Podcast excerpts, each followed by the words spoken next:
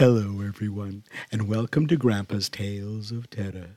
We will now be listening to the third and final page of Those That Live Above Us.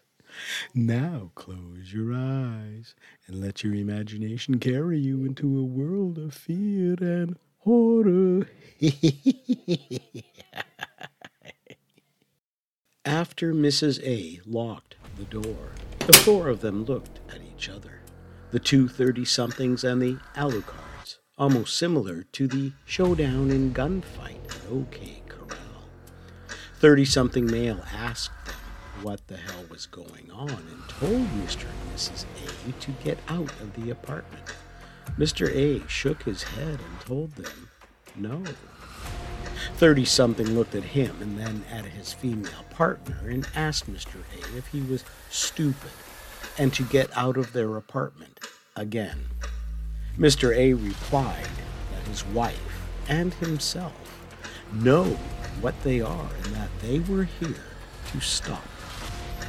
Both thirty-somethings looked at each other and laughed. Mister A then asked, why were they laughing?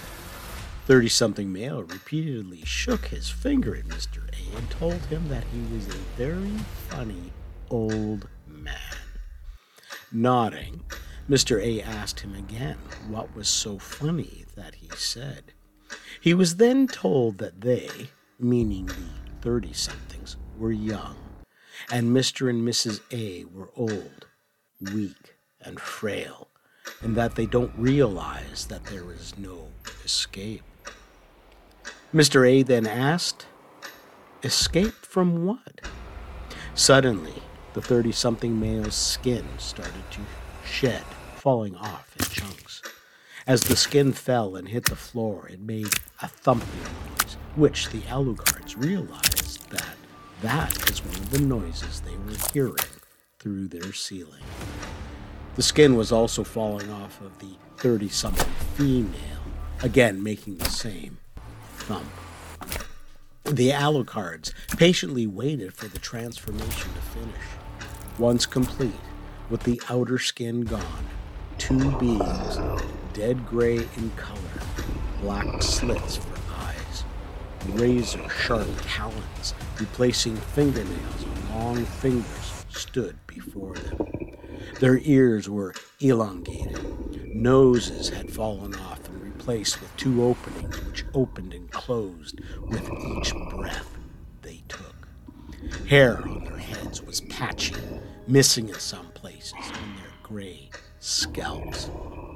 The male walked closer to Mister A and in a deep, guttural voice asked, are you scared now?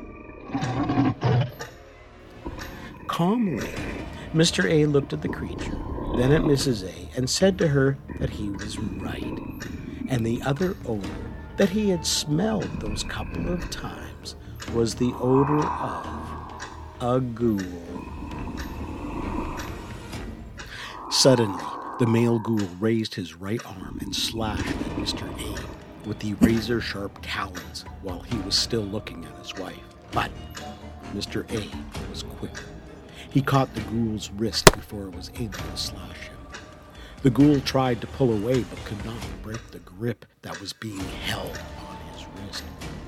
The female ghoul then screamed and attacked Missus A, slashing wildly, but Missus A easily dodged each attempt by the female ghoul, the talons whistling through the air. Finally, Missus A punched the female ghoul in the chest, sending it crashing into the television onto the glass car. The female ghoul lay there, the wind having been knocked out of its chest, gasping. The male ghoul, seeing its mate lying there, then tried to slash with its left hand, which Mister A easily caught again. The male ghoul could not break either grip. Fear was in its eyes. Suddenly, there was a loud cracking sound. Both of the ghoul's wrists were snapped by Mister A as he bent them backwards, the ghoul crying out in pain.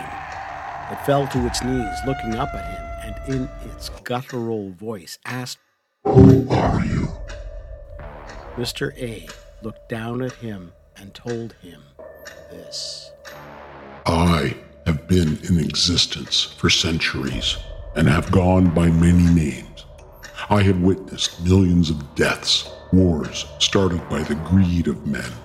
Wars started because man was told to fight each other by their gods. I, myself, was responsible for deaths of humankind, a number too great for me to bear. The world would never forgive me, which I understand.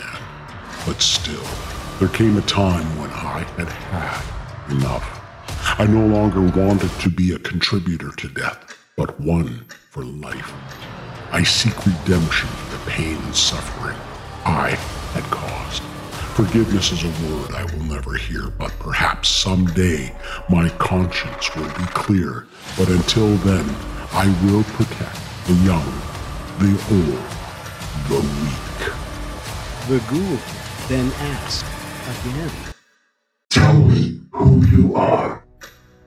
Mister A looked at him, his eyes turning yellow, and said, "I am your judge, jury, and executioner."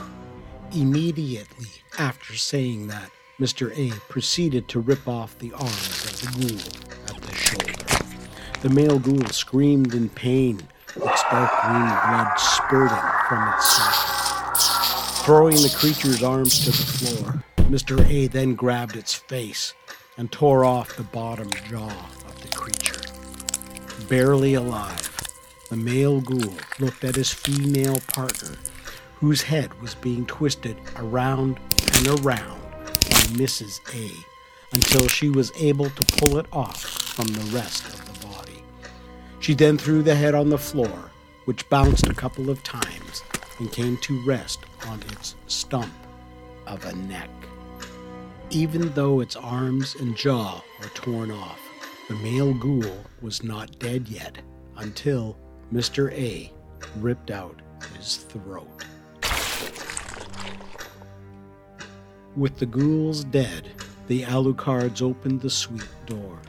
Patiently waiting outside in the hallway were other residents of the block.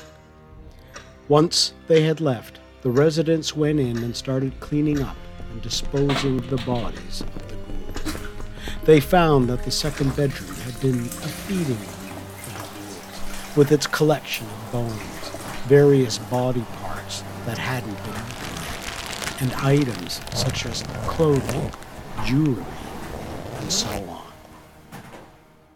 The cleanup took a couple of weeks before the suite was able to be put back on the market for rent.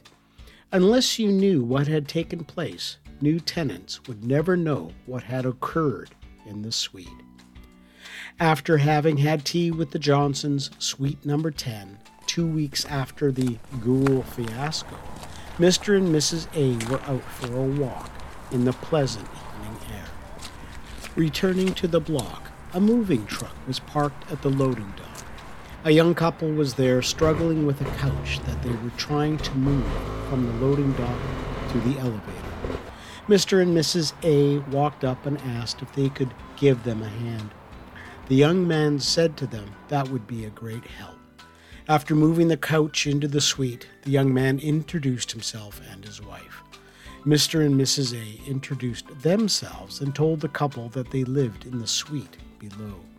The young man again thanked them for their help, and his wife mentioned that they were very excited to have been able to get the suite. She also mentioned that the second bedroom was going to be turned into a nursery because she was expecting.